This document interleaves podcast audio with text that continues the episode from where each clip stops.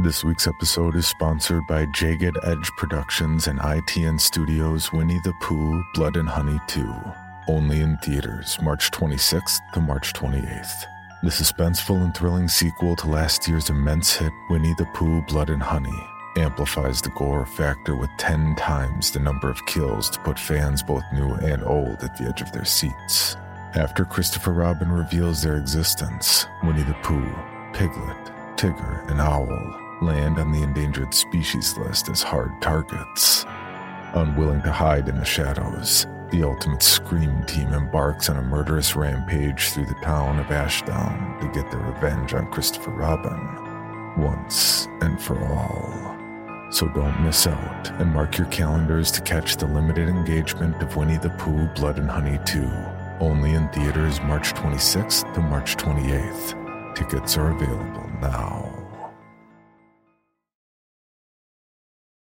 This episode is brought to you by Paramount Plus. Get in, loser! Mean Girls is now streaming on Paramount Plus. Join Cady Heron as she meets the plastics in Tina Fey's new twist on the modern classic. Get ready for more of the rumors, backstabbing, and jokes you loved from the original movie with some fetch surprises. Rated PG 13.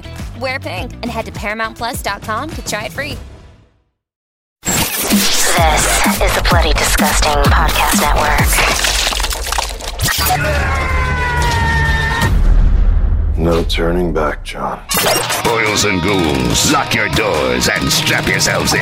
From Los Angeles, California, Bloody Disgusting presents the Boo Crew Podcast. Horror news, commentary, reviews, interviews, and more. With your hosts, Lauren and Trevor Shand and Leone D'Antonio. Hey, my name is Trevor, and on behalf of myself, Lauren and Leo, welcome home to your Boo Crew 346. Thank you so much for spending some time with us. We are back again for the second episode this week with a Boo Crew Bulletin. If you got this in time, at time of release tonight is your chance to see the fantastic new horror film The Retaliators at a theater near you. This is a fun, blood-drenched ride that has it all, from the insanity of Evil Dead, the grime of exploitation, grindhouse flicks from the 70s to the 80s canon film titles all the way to The Crow and Tarantino. It is set ablaze by the heavy music and acting cameos from the likes of Ice Nine Kills, Motley Crue, Papa Roach, and Five Finger Death Punch, just to name a few. Drive to the theater with this convo we did today with co-director, producer, and star Michael Lombardi and Spencer Charnas, fresh from the tour bus before tonight's Ice Nine Kills show in Michigan. Hear all about putting together this out of control, multi award winning movie, metal, mayhem, gore, and so much more. Retaliatorsmovie.com for all the info on how and when you can experience it. For now, episode 346 with Michael Lombardi and Spencer Charnas is now slaying. Go ahead, scream. That's all we need. Another victim crawls onto the gurney for a Boo Crew autopsy. Joining Bloody Disgusting's Boo Crew via the Speakeasy Studios, an acclaimed, prolific, and adventurous storyteller. As an actor, his credits include starring in the Emmy winning series Rescue Me, J.J. Abrams' Six Degrees, the Emmy winning CSI Miami, ABC's Castle, and tons more. Trained at New York's prestigious William Esper Studios, he's produced plays, produced and directed feature films, music videos for Papa Roach, Bad Wolves, Asking Alexandria, and even formed his own band, Apache Stone. His newest project is not only one that he has produced, but co directs and stars in as well. It follows a pastor who descends into a dark underworld while trying to solve the murder of his teenage daughter. Now, what transpires is pure blood drenched mayhem and unexpected twists and turns that are going to leave you breathless. At time of release, The Retaliators is in theaters today only. The unbelievable soundtrack out September 16th from Better Noise Music with Five Finger Death Punch, Motley Crue, and more, featuring members that also star in the film. We are honored to welcome one of the primary architects of this frenetic experience, Mr. Michael Lombardi. Yeah. Jeez, that was some intro, man. First of all, you sound amazing. You put a lot of lot of info into a, a short time, and uh, it was flattering. So oh man, the amount of stuff that you that you do and continue to do is seriously mind blowing, and this film is a real testament to all that. So, first of all, I guess thank you so much for spending time with us today. Congrats on this extraordinary film. It's already earned at least eight awards and over a dozen nominations at festivals all over the world. Quite simply, man, how does that make you feel? Uh, you know, it's it's interesting because I don't. I I think it's just always all about the work. Sure. So, still we're bringing this thing across the finish line, actually. I don't think I've been able to take a full step back. A few times in the last few days, I thought that I did. I'm just being very transparent here because I'm, I'm hearing other people talk about it and we did get some accolades. So you're like, okay, because the things that I fought for so hard creatively, it's not easy to make a film, especially with the pandemic and everything that's happened. There's little things that I loved in the script that I read on the page that are your goal is to try to get that on the screen. And it's so hard to do because you're not only through the filming process, but then again through the editing, and that could be changing locations because of you know circumstances, COVID, uh, egos, people not understanding it. So I guess what I'm honing in on is the thing that I've taken away the most are some of the things that I really believed in when I read the Geare Brothers story that we fought hard to get on the screen genre people and others are really picking up on. So that's what's making me most proud right now because I remember I could even smell the time it was in the air when I was fighting that battle, if that makes sense, whether I was on set or wherever it was. So that's been pretty cool. For, for sure. So well, speaking on that note, how i mean that must have been really challenging to be kind of overseeing the whole thing while trying to focus on delivering this incredible performance we see and then you, have taken the helm as, as co-director uh, in some aspects which we'll talk about as well how did you manage to uh, achieve that balance and, and still kind of stay in the mindset of actually just like being in the movie at the same time Thanks. Uh, it's crazy if you try to talk about it now and you're like, oh, you did this, you did that. A few things. One is what you, you mentioned my television show Rescue Me earlier. Well, when I was on that, I did almost 100 episodes of that show, just about 100.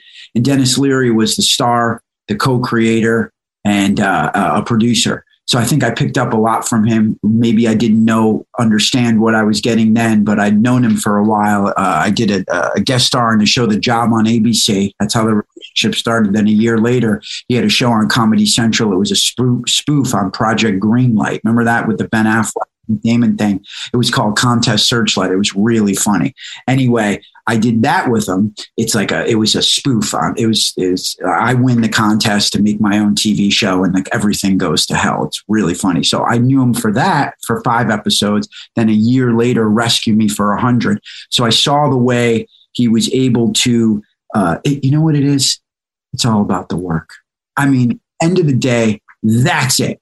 All the other stuff maybe comes later, but you have a vision and you fight for it and you work for it. So with this, um, I, I honestly didn't sleep much. I think the cool thing was I understood the script very well, and I also um, understood the character from the beginning. And I did a lot of homework on it all and a lot of preparation. So then when I was on set, it was just about putting my feet on the ground, being truthful in the moment because I built in all those layers inside and did my homework and trusting it. The other thing I can add is I said there's not much sleep. There were bombs going off. Well, as I said, with COVID and filming 12 hour days, going back to the hotel on some days, having to take an hour and an hour shower. So just to get all that fake blood off of you, the bumps and bruises. But then having to put out fires for the next day, being a producer. So I used a lot of that exhaustion. It's because by after the first act, my character's like, right, or maybe the first half of the first act. So you can pull from that. So I, I was tired and it played, and I was stressed and it played. So I think when I look back, all those things actually helped in the circumstance. Yeah, definitely added fuel to that fire that we see. So yeah. going back to the very beginning, talk about the work. Tell us about the journey of kind of getting this project made, beginning with discovering this this script by the Geare Brothers, what has become yeah. their debut feature. It is, and you know, here's what happened. Uh, I was I was on this movie set, and uh, I, I, I, was doing a charity event. Right, uh, maybe it was like a month, three weeks from the day that I, I contacted the Geare Brothers. The reason why I did is several years ago, early 2000s, mid 2000s, I had a band and we had a record deal. I was with MySpace Records, small record deal.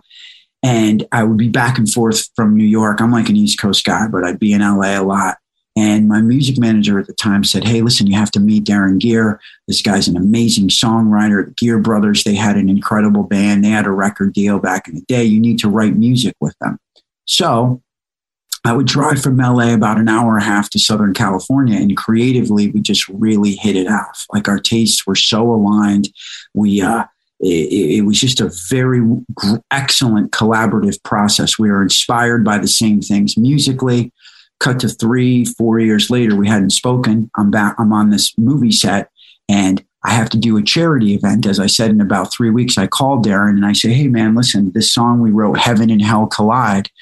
I have to drop it half a step. What do you think? It's already in drop D. Is it going to be muddy? Let's talk about this. Blah, blah, blah. What have you been up to? And he says, My brothers and I have been writing screenplays. And I said, Send them to me.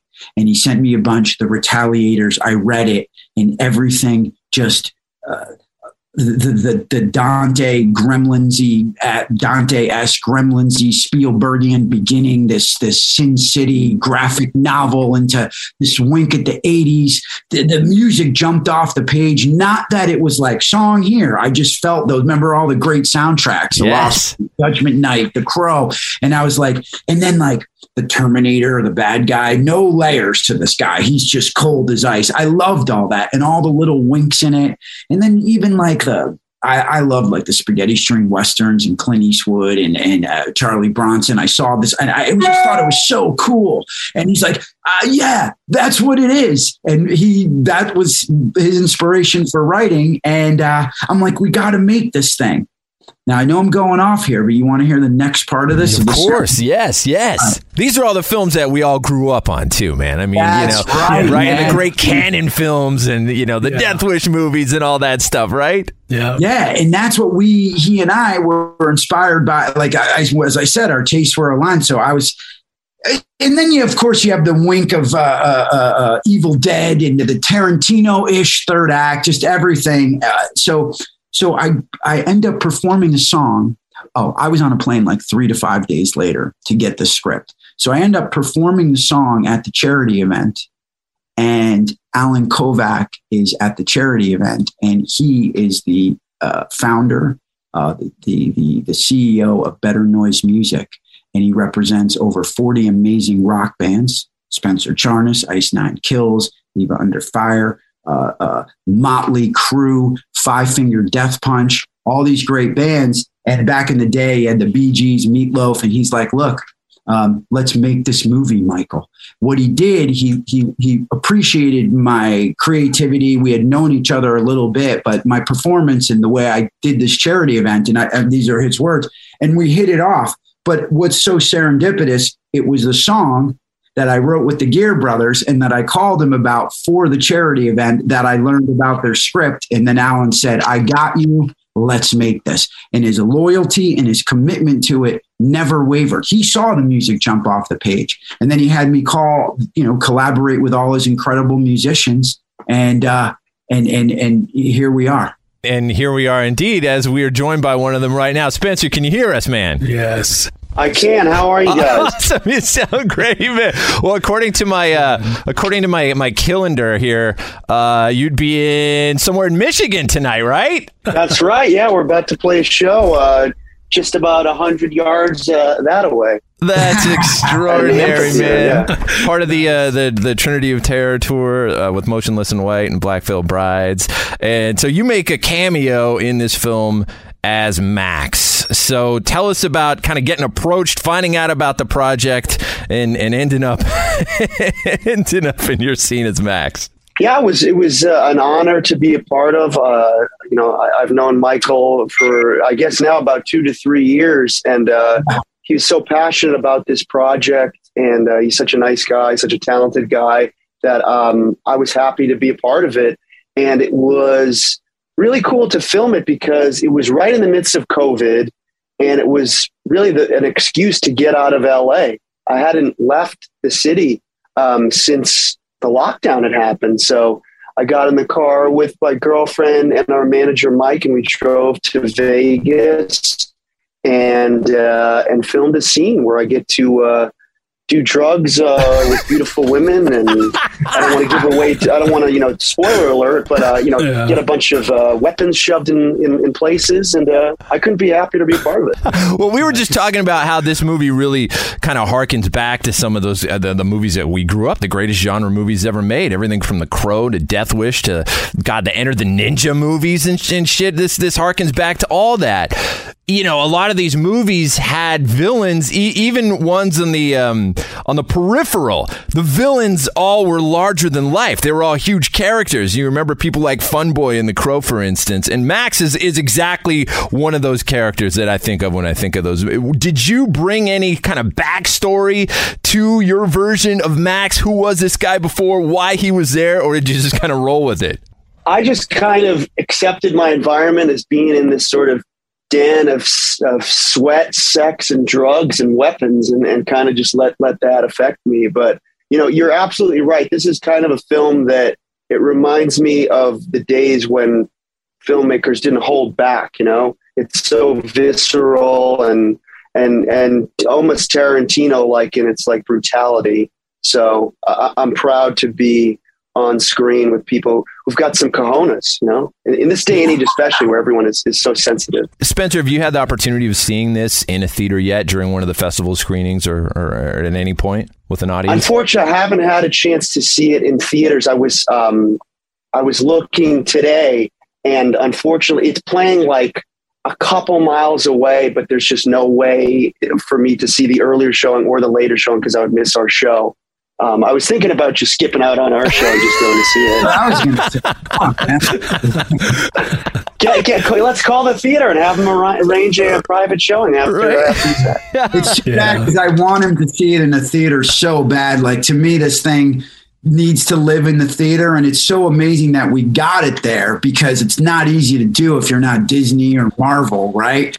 Going to the theater, this is how like Tarantino discovered things, right? Like this is going to the theater is about an experience and being moved and going on a journey and sort of coming out maybe a little different than you went in. And and not these kind of movies you, you can't go and see anymore. So that's like another nod that, that it's just incredible. But i also think like the drive-in uh, aspect this movie would really uh, live well in. So i'm sad because i saw it last night and uh, in new york city and Spencer's really good in it, and he's really badass, and he's really cool. And we did talk about his character a little bit. He may not remember, but we did a little in about the scene before he got there.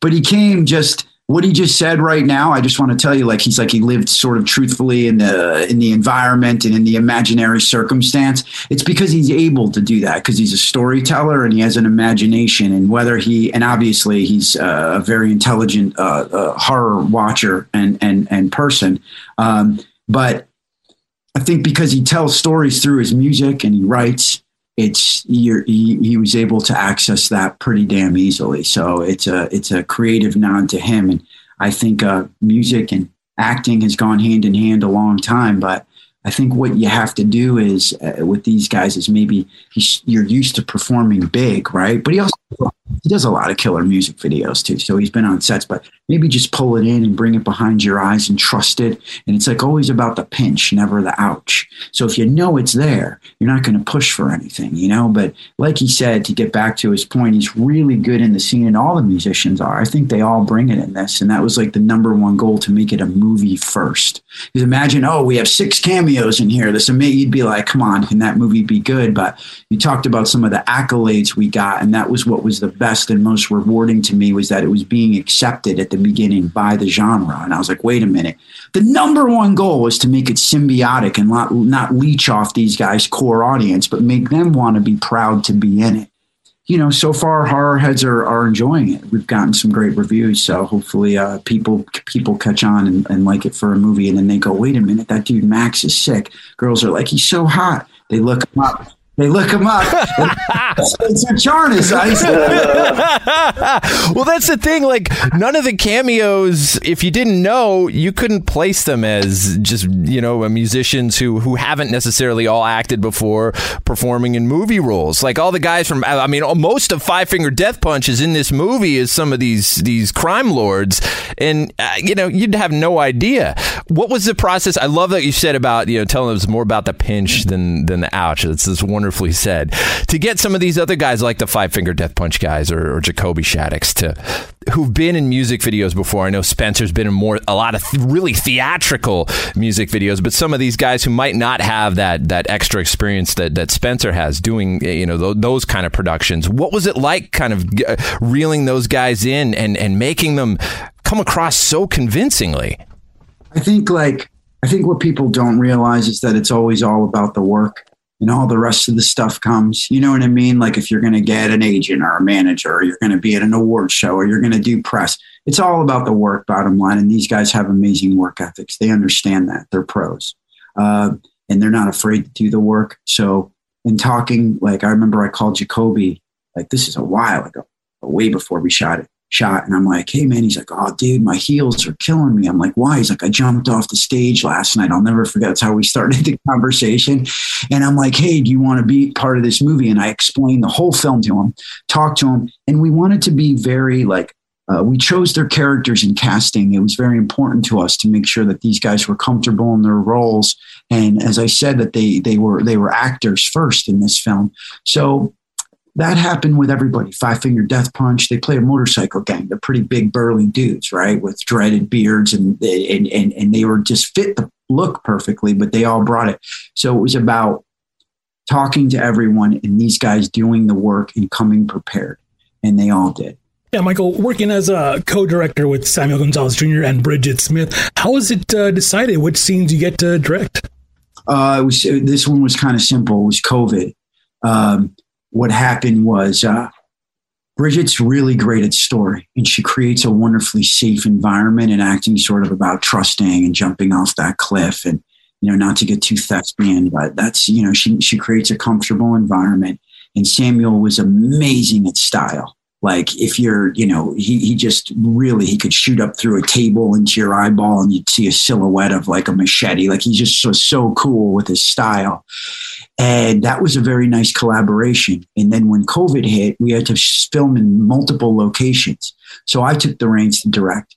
The reason why it worked for me, I think, and hopefully, and it kept, kept it like collaboratively smooth was because I was on set every day as an actor and a producer with them, and I knew the story so well. So I felt like I was able to ride the line in the middle and we had to go to Vegas, Nevada to shoot with Five Finger, and we couldn't bring a full crew. So I filmed a lot of those scenes, uh, edited, uh, directed, and storyboarded them out, and took my time with them. So it was a uh, the collaboration. I think worked pretty nicely in this case, and that's how it came about. Hmm. Spencer, who did you end up working with in your scene? Uh, I did um, with Samuel, and uh, like Michael was saying, he's got just such a, a, a, visual flair for making things really pop and uh, seeing um, seeing the finished product. Unfortunately, not in in um, the theater, but when I was sent the link to the, the film a few months back, it just um, he really puts everything on screen. And you know, this is for most part a low budget film, but like it's like what you guys did with it. You put every cent up on that screen, so it it, it doesn't feel low budget. It looks amazing, and uh, yeah, he was he was great to work with. Yeah, you can tell like the the mechanics of the uh, I guess the personality of the camera throughout this is very cinematic and helps it helps it look huge. Like um, there's almost startling movement to the camera that brings us right into the action and that's stuff that you only get you know with people who with a real reverence for cinema like the rolling camera when we're at the van in the beginning or or in any of the intense action scenes including Spencer's whenever so you know um, a fight scene will fall to the ground the camera will fall to the ground with us and, and actually be beside their head or whatever. Like those little subtle movements makes such a big deal. Was there any discussion about what the personality, the overall personality of the camera would be like in creating this? Yeah, absolutely. I mean, that there always is. There's a lot of prep in all this, and you have an idea and you have a vision. when you get to set, you might not be able to execute it the way I, the way you thought. And maybe sometimes that makes it uh, not as good, but sometimes it can be better because you have to adapt, of course. And there's not a lot of time. You're moving fast, but you know, a lot of it's storyboarded out. You kind of get the idea. Joseph Hennigan is the DP on this one, and I it's amazing. And he's such a hardworking guy. And I can't say enough about the crew. Can't do anything without them. These guys were so loyal through COVID, like shutdowns. We got so, shut down by the Screen Actors Guild because there was such over concern, rightfully so, in protocol. This at the beginning, early stages. Like one of the guys in Vegas, the locations guy, not us, not the crew, he got tested positive. I got the 911 call on the way to set. We wouldn't let you, you test outside before you come to set. That's how it, it's so expensive. But anyway, uh, we, we got shut down and that was like a Tuesday or Wednesday and they didn't even get back to us till Monday. So so that's how it would work. Uh, but anyway, to get you, it, it's all thought out, but then you got to roll with the punches and you can't get too bummed in situations. You're like, I didn't get that. And then you can't sleep. But then you got to look at the dailies and you're like, oh, maybe it was better than I thought, you know? Yeah. Did you have to end up losing? oh, what were you, Spencer, are you going to add something or no? No, no. I'm just thinking about that, how, um, you know, filmmaking is such an arduous task to begin with. You put on top of that everything that you guys had to deal with with those shutdowns and it's it's it's remarkable um, how you got what you guys did with it. I was just impressed. With all those kind of hurdles and, and things, was there anything that you ended up having to kind of drop from the script or change significantly to kind of circumvent issues that you were facing? Yeah, there certainly was. Well, some sh- stuff we did shoot, but it didn't work. Like you know, the obviously the big bad guy played by Joseph Gatt like he beat beat my ass so much in this movie and we did nights we did nights right? Uh, and and you know where obviously he has no shirt on. I'm in a t-shirt. It's 19 degrees uh, in in in in like late march in the woods. And um, because some of the uh, other scenes changed the connective tissue didn't work anymore because of wood so all we did like I think three or four nights like that fighting black and blue. He's such a good stunt guy. He's really good. So he was as careful as could be, but you still definitely leave with bumps and bruises. But I, I, I talk about that, and, it was hard in the moment. But it's not like we're digging ditches. You know what I mean? We're having I'm making a movie, so I'm not I'm not complaining. But um, anyway, so yeah, all that stuff we didn't use. Then we couldn't get other things. We had to adapt. There were scenes that we just couldn't shoot logistically because the budget. But we carefully thought out how we had to move and sort of weave and bob to to get something that would hopefully be just as good, if not better. But it definitely had to make adjustments and pivot constantly. Yeah. What was the prep like for your big fight scene with Joe? That was intense, man. Yeah, it's a little nod to Fargo in there too. spoiler you know what? Um, uh, Norman Douglas. I was on. We already said this with Rescue Me about firefighters. A lot of stunts, right? So this guy Norman Douglas, who I knew from my show back then, I called him, and he's like, "I'll be the stunt coordinator on this," and he's such a pro, and he's so good. So he kind of did me a favor and came on, and we just rehearsed them a lot where we wanted to, you know, really be real. So while we'd just have mats and stuff or whatever and just be rehearsing on the sides them, when we got to set, we'd just shoot the thing. And and Joe, the DP or the director, would know what our sort of movement was, and then we'd just play and they'd shoot it. But I wanted everything dirty and real. There's a lot of crazy gore scenes, especially in the third act. What was the most difficult gore effect or scene to pull off while shooting? Uh, all practical effects, which I'm really happy with. You know, we didn't have to go to any CGI or anything. Uh, they were all tough in their own way because with those things, you do this big setup and then the blood has to spurt just at the right time and it doesn't. And then someone's got to run in, but then now the shirt's bloody and it wasn't before. So you have to change it, clean up. So they all had their moments. Uh, yeah, I, I, if I say it, I'm going to give a big spoiler alert, but I'll say this: in the barn that we were just referring to, one of my favorites is uh, in the barn um, at the end. Yeah, and the bracelet. Let's talk. Let's say. Sure. Yeah, yeah, yeah. Yeah.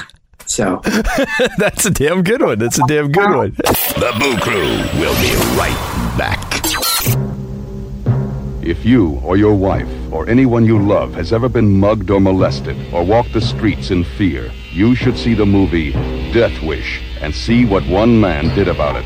He got himself a gun and went hunting for muggers. Dino De Laurentiis presents Charles Bronson in Death Wish. Death Wish, a Michael Winner film at the Paramount Lower Regent Street now. Certificate X, Death Wish.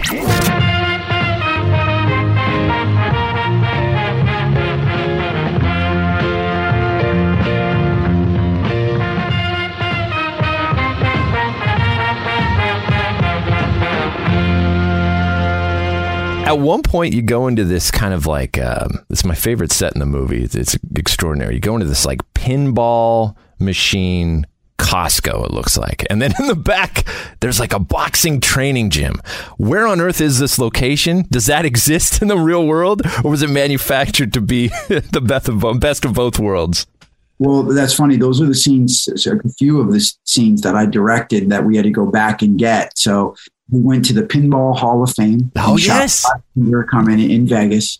Then we were at a warehouse and it was very, you know, again, thought out to have it seem like it's connected in the back, but it's really not. It was just a warehouse, and we built that sort of boxing jam. and that's Robert Knepper. Yeah, he's he's amazing, amazing. So he was sick to work with, and he studied at, at Esper with me many years earlier. But so him and Mark Menchaca and I all studied at William Esper in New York City. Who, to me, when I cast these guys I just love that because it's actors, actors, you know, Sam Rockwell, Kathy Bates, Jeff Goldblum, Paul Sorvino, a lot of great people have studied with Bill. And uh, I just love the studio. I can't say enough about it. So I connected with them on that that level. And I thought what was so important is this is on the highbrow side of horror. So to sell the story, we needed good actors, down and dirty ones, if you will. And uh, so I was really happy to get those guys in this film. Yeah, Robert John Burke also, who's been in some of these movies we're talking about, right? The RoboCop series and Thinner and all that stuff. It does add like like yeah. another level of levity, I think, to everything, right? Yeah, thank you. Yeah, that was the intention. Okay, musically, it's got metal basically baked into its DNA. Spencer, what did you think kind of watching overall the arc of the film and, and how music was incorporated not only in the score, but into the plot point of them in the film in some ways to kind of augment and elevate certain aspects of what was going on. Well, I think to go back to what um, Michael was saying earlier about like having the, the members of bands have cameos, nothing felt shoehorned in, and that's really the way that I felt about the music too. Um, it just uh, it seems to me like the horror genre has lost the rock and roll spirit in a way. You know, in the 80s and 90s, whether it was like, you know, Alice Cooper being part of some of the Friday the 13th movies or, you know, Dokken in, in uh, Dream Warriors, uh, you know, Nightmare on Elm Street. And even through the 90s when they would still use like heavy metal and rock bands in horror films, whether it's Scream or Freddy versus Jason or whatever, um, we sort of, I feel like we've lost that over the last like 15 to 20 years. So to have um, those worlds cross pollinate once again, it just feels so right. And I, I, think this film really pulled it off brilliantly. I was uh, sing song of the movie and uh, get, you know, Ice Nine Kills to, to be on a song with Motley Crue. I mean, that's kind of like a pipe dream right there. What do you think it is that that that element added to those movies that you're talking about, like Dream Warriors and Judgment Night. And what do you think that that element added in that cross pollination that you're talking about to the action on screen, just in general? Well, I think just on like a cellular level, like we always talk about, there's such um, similarities and crossover between hard rock, heavy metal, and and horror movies, just because inherently they're intense forms of art, even though they're different mediums. And uh, you know, to me some of the the modern music of today not like taking a knock at it but i, I think it it um, it doesn't necessarily have that visceral emotion to it that i see kind of put on screen sometimes with horror and there's one thing you know when there's dichotomy used on purpose you know whether it's you know rob zombie having a, a, a very a graphic scene and it's like you know Lynyrd Skynyrd playing in the background, like that kind of stuff I like. But um, I just feel like over the last 15 to 20 years, we sort of lost the script, no pun intended, on uh, including uh, this genre of music with films like this. And it, it's so refreshing to see, Michael, you bringing that back to where it should be, in my opinion. Mm, very well said. Also, musically, Kyle Dixon and Michael Stein are on as composers. This is the team behind Stranger Things, The Guest. That's about as strong a pedigree as one could find. Tell us about bringing them on board and, and working with them. Yeah, well, when when uh, I said the film had that wink at the '80s, so that was like the dream. Um, you know, one of the Geare brothers is like I, I told you, like Darren, both of them, but we're just he's my creative partner. So our dream was to get the Stranger Things guys and that synthy sound. When it happened, and Allen and Better Noise made it happen, we were just like because as we have all this great music and then to me obviously john carpenter uh, we can go on and on about scores but like I, I, I like friday the 13th just the like that is so jaws uh, all these scores are so important and i don't think you know maybe someone will pick up on one scene where we have a great score it's not like we have this unbelievably one score in there but i think as a whole or memorable score that that you know would, would ever uh, reach the height of of those scores. But I think as a whole, with the music and the vibe of the film, we couldn't have been luckier to actually land those two guys. We sent them the rough cut, and they're like, "We're in." I was like, "What?" I called Darren, dude. We got the Stranger Things guys. We were flip, flip yeah, by the way, Spencer, did you get to uh, shoot any additional scenes or extended versions of your scenes that did not make the final cut? Well, uh, Michael, I think you could speak to that. Uh, originally, we filmed a scene with me that I, I, don't think is in the final version, right? Where I was a different character, right? Yeah. Is totally. that true? Uh, yeah. Absolutely. Where we were, it was something with like a, I was driving a car through sort of like a almost like a cornfield. And that that whole scene, I don't think maybe we'll put it on the DVD or something, Blu-ray. Yeah. But um, to my knowledge, that's the only thing that I filmed that's not really on on screen.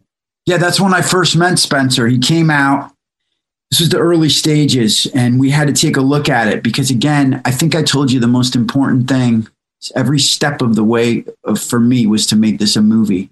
And like I said, if you didn't know, uh, you, you might think uh, the dude who plays Quinn Brady's a good actor. Then you look him up. Oh my God, that's the, the lead singer of Papa Roach. said about Spencer earlier, right? So I think that Spencer's first cameo, and this is when we got off to the start of this, and I didn't have my hand in that one exactly. I mean, I had my hand in everything, but I didn't make the call on that one. I felt it felt shoehorned in, and it wasn't as natural to the story. So I went to bat we had to pull it back and regroup. So Spencer was kind enough. And that's the other thing, all these guys, we shot this thing so long ago, and here's Spencer taking the time to, and I appreciate that so much to come on and support the movie because we're coming out in theaters tonight. Everybody creatively had to sacrifice a lot and say, okay, I'm going to, I shot this two years ago, or it went on and on like that. And we were very careful because at the end of the day, all that stuff doesn't play uh, onto what's on the screen. It's all about what we actually capture.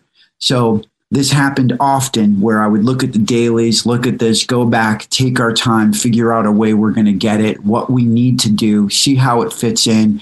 Then we brought in Randy Bricker, who edited this. We needed a guy with horror and story. Randy Bricker goes back so far that he was an, a, an apprentice on the movie The Firm with Tom Cruise. He was on Legend, Halloween franchise the Chucky Chucky uh, movie. Do you remember which one, Spencer? You know uh, which one. I know. I remember seeing that he worked on uh, Curse of Michael Myers, Halloween Six, which is one of, of my favorite, uh, at least from an editing standpoint, part of the Halloween franchise. So that was so cool to see him involved.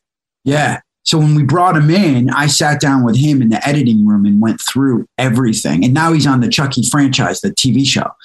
So anyway, that's what we did. And we massaged it out and we were very careful. And the pandemic sort of worked in our favor in some ways on that because we had time. We knew we wanted to get out to streaming, but again, we didn't want to rush the process. So it, it was about, uh, you know, the final product and what we got on the screen. So that, that sort of happened throughout in some circumstances. Of course, you have a budget, so you're not going to, you know, you can't get too crazy, but we knew we had to get it right. Yeah. The, the one thing you'll notice too is as a viewer is there's no cheap scares in this film. Everything is earned, and I think it's because of the strength of the story that supports everything going on. Were there other things that were important to everyone not to incorporate? What was the common goal across the entire team of the movie that you set out to make versus what it could be if you weren't careful? You know what I'm saying? Yeah, I think I do. But you want to know something crazy? The, this story uh, in, is is has an origin. It's inspired by a true true life uh, story, and what I mean by that is it's not exactly this story that we tell in the Retaliators, but the concept. If you had a minute alone with the person who hurt your loved one, would you take it?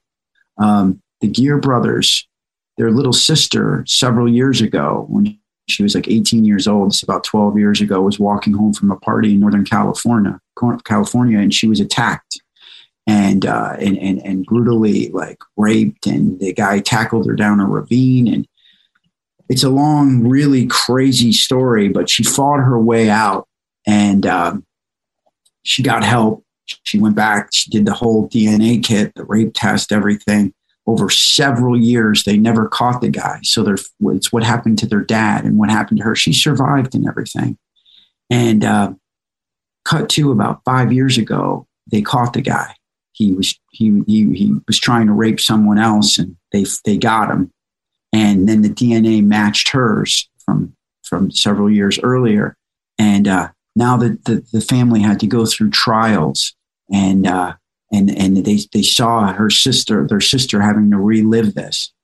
And the one year, Darren said to his brother, "Hey man, imagine if there was a service where we could just have one minute alone with this guy." And they wrote the Retaliators as a sort of healing, a creative healing, if you will. And they put that's what really I, I think when I talked about the story, what really attracted me as an actor, because the end of the day, the movie is a sort of, it was made to be a fun roller coaster, entertaining film, but you might talk about it a little bit afterward because these things are sort of bred into the script and they actually happened to the Geare brothers. Wow, that's fascinating. Wow. And I mean, you play that, wow. the way you play uh, Bishop is so conflicted too, right? There's a nod to uh, an, an homage, like an actual line mentioning the character, you know, Bruce Willis's character in Die Hard at one point, and you know why can't why can't you be more like him? And uh, it's it's so interesting to watch kind of Bishop's transformation throughout this because I think honestly I think Bishop acts how most of us would would act if we were in that situation to begin with, right? That trepidation and that that fear of turning into into a monster yourself. And I think you played that beautifully. Was that a hard arc to achieve as an actor? You know, I think, well, thank you for your words. I think the thing is, you know, I have a six year old son. So I think if you have a kid or a niece or a nephew, you get a little shoe into that. You could imagine. I think, remember, I remember when I was little thinking about if someone ever hurt my parents, you know, that it's that uh, primal instinct of revenge. You know, it's the oldest tale in the book. It's like love, right? It's like it's been done many times. But I think it is interesting when you put a man the, from the cloth in that situation. Um, but so I think it's easy to say, you know, I'd take revenge, I'd want revenge. We all understand that feeling, but I think if you had that human being in front of you, could you really do it? And I think that's what's interesting um, about this. But yeah, I think in, in terms of the arc, I did a lot of research. I'll tell you guys one quick story that I saw this YouTube video, and it was this guy who looked like if you were to cast him, you'd make him like a math teacher, right? It's a true life uh, YouTube thing I found. And he's standing there in court and uh, he has a moment to talk to his son's killer. And the, the court cops are on each side of him, and he starts to talk to him. He's addressing him at the end of the trial. And all of a sudden, he lets out this howl from like the depths of his soul. It was like so primal. And he jumped over the stand onto the guy and tried to start stabbing him with a pencil. and they had to grab him and pull him off. And I was like, that's it. You know, that loss that he experienced and then having the guy in front of him. So anyway, um, there were many things, you know, going to live sermons, studying that, talking, doing this crazy, which you don't want to go to this imaginary work with my kid and, you know, all this stuff. And then, uh, you know, uh, to try to understand the script and the real true meaning of what that might feel like. Yeah, yeah. Oh man, it's so cathartic to watch though. And in the in the in the midst of all this, you really get to get your Bruce Campbell on. You get to get soaked in blood and the fun begins. The real fun begins. What was it like going through that as a performer and just being soaked in all that stuff? What were you being soaked in and just the process and, and fun of that? Uh, Spencer, you were in blood too. What was yours like? I'll tell you about mine, but what was yours like? oh man, and I've been soaked in blood many times in my life, like every night on tour. Um, but this was the stick. This, was, yeah. But there was something about filming in this big complex, right? When we were filming in Vegas, and it was so hot in there. Um, but it, it, it, sort, it sort of added to the whole atmosphere of what you would expect this sort of sex dungeon drug lair to be like. And I just remember I, I couldn't get the blood off. It, it, the blood must have been on me for about three or four days after. And I also had all these other additional fake tattoos that, that you know, because the, the five finger death punch guys already look like badasses. I've got a few tattoos. But um, so I had that on me. I had the blood and the sweat fake cocaine all over me. And um, I don't know. I mean, eh, anytime you get uncomfortable in these situations, you're like, this is what I'm getting paid to do. This is my life. I'll take it. So, I, I yeah, n- nothing but uh, positive energy for me, even considering all the all the crap that was all over me. But um, I, having my head and spoiler alert, at some point, I, there's there might be a plastic bag over my head, and um, so that was an interesting um, experience to be in. But at no point did I ever feel like I was actually in danger, uh, even when I had the gun in my mouth. So props to you and your crew for being such pros. you hear all that, listener? There's a lot, all the fun that awaits you when you watch Retaliators. Michael, Michael, how about you going to your experience? You know what's crazy? I think Spencer was going to say it. The blood was really sticky too. Like there was a, I don't know what it was, cornstarch, whatever. So the hardest thing for me, I hate any kind of makeup, right? But in between takes, your t-shirt sticking to your chest or if you oh. down your chin it was the most uncomfortable thing um, and really tough to get out. So get this. Speaking of that, to get off, I, I, I watched one of the last scenes of the movie where my character's clean. I looked at the in the post production house and I, I'm like, wait a minute, and I saw blood on my ear, a little of blood. like, no way. Every time I went to a festival and I saw it on the big screen, that's all I'd see.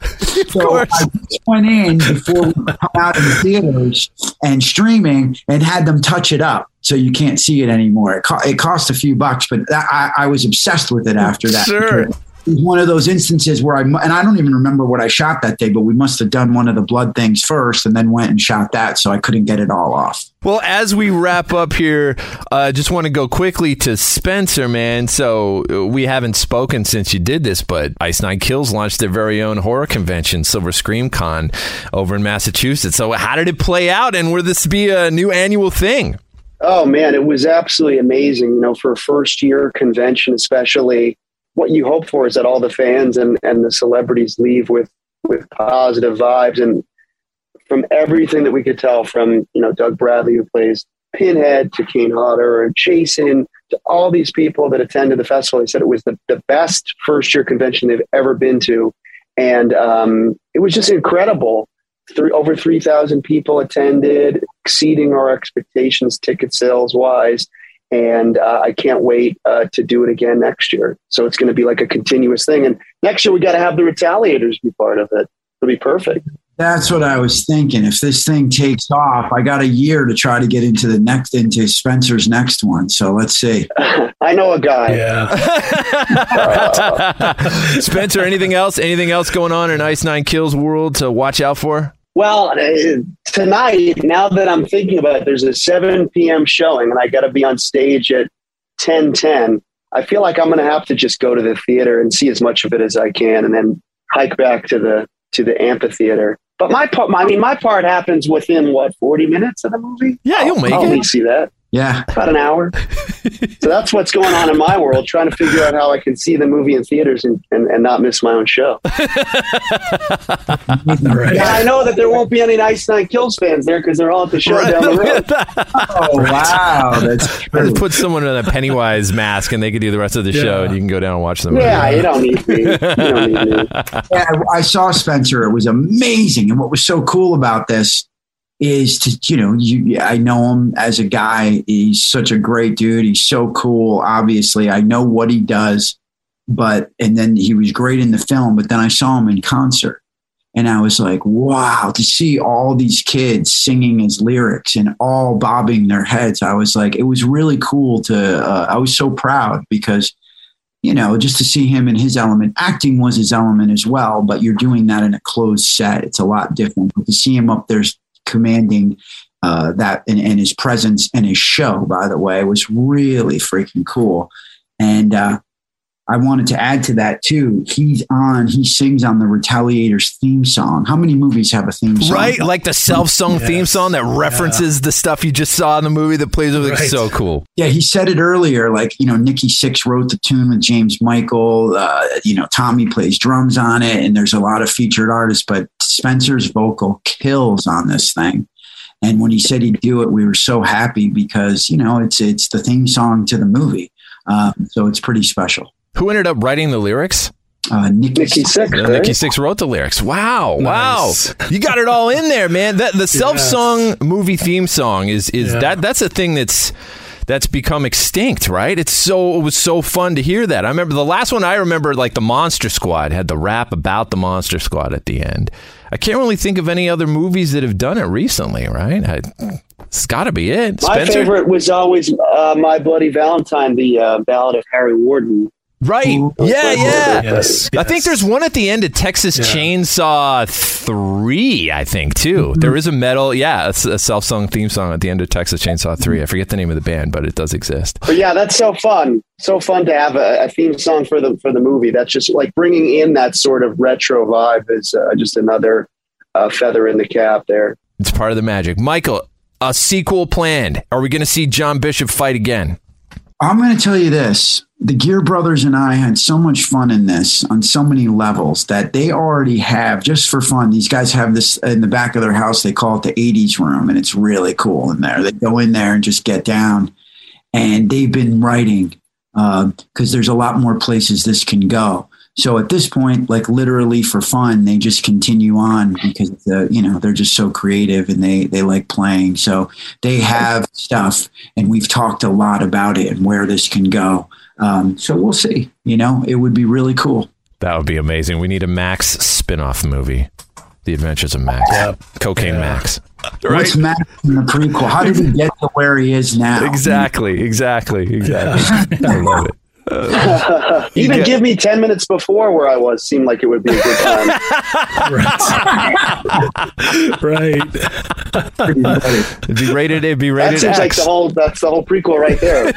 Yes, it would be. Awesome, you guys. Well, thank you so much for your time. I know we went over, but this has been a blast. Yes. And uh, so get out there, see Retaliators. That said, after this theatrical release, what are the plans for streaming? Where are people going to be able to check it out after after today? Yeah, we're still crossing the finish line with that. Like I said, there's always work to do. We we we we have our uh, our deal in place. We're hoping we're going to do a four week exclusive because it'll pop up. It is just tonight, and it's interesting because the way this they did this was one night only. It's sort of eventized cinema, and in this climate, it's tricky. You know, uh, there's still not many people going to the theater. There's actually some some uh, you know some some chains closing, um, but we're we're also like October 5th, another night. So, so it's sort of scattered the way it's happening. Um, so it's tricky. You have to go to the retaliatorsmovie.com website and see where it is. But, but tonight's the big night where we're blowing it out, but it does scat. So there's a four week exclusive to see where it lives. And then we'll hit streaming, you know, closer to Halloween. Awesome. So exciting, you guys. Well, well done, Spencer and Michael. Thank you guys so much for joining us, man. Yes. Yeah. Thank you. Thank you Great to see guys so you. much. Thank you so much. Yeah. Yes, and con- congrats to you. So stoked for you, man. Thank you, man, so much. Thanks for being part of it. It's a it's a life changing journey, and Spencer and the other musicians in it. Who would have thought like this would happen to me? And it's sort of came full, full circle because I have a musical background. Not these guys, that's for sure. But it's a cross paths with acting, and it to come together is really special for me. And you know, I'll, I'll live with it the rest of my life. I'm very proud, and uh, and and thanks for having me on this, and thanks to you, Spencer. Absolutely, man. Have a great show tonight, man. Yes. Bye, guys. All right, we'll see ya. Thank you so much. I'll see you guys Later. Bye. That was the Boo Crew Podcast, episode 346. Special thanks to our guests, Michael Lombardi and Spencer Charnas. At time of release, see The Retaliators in limited theaters tonight.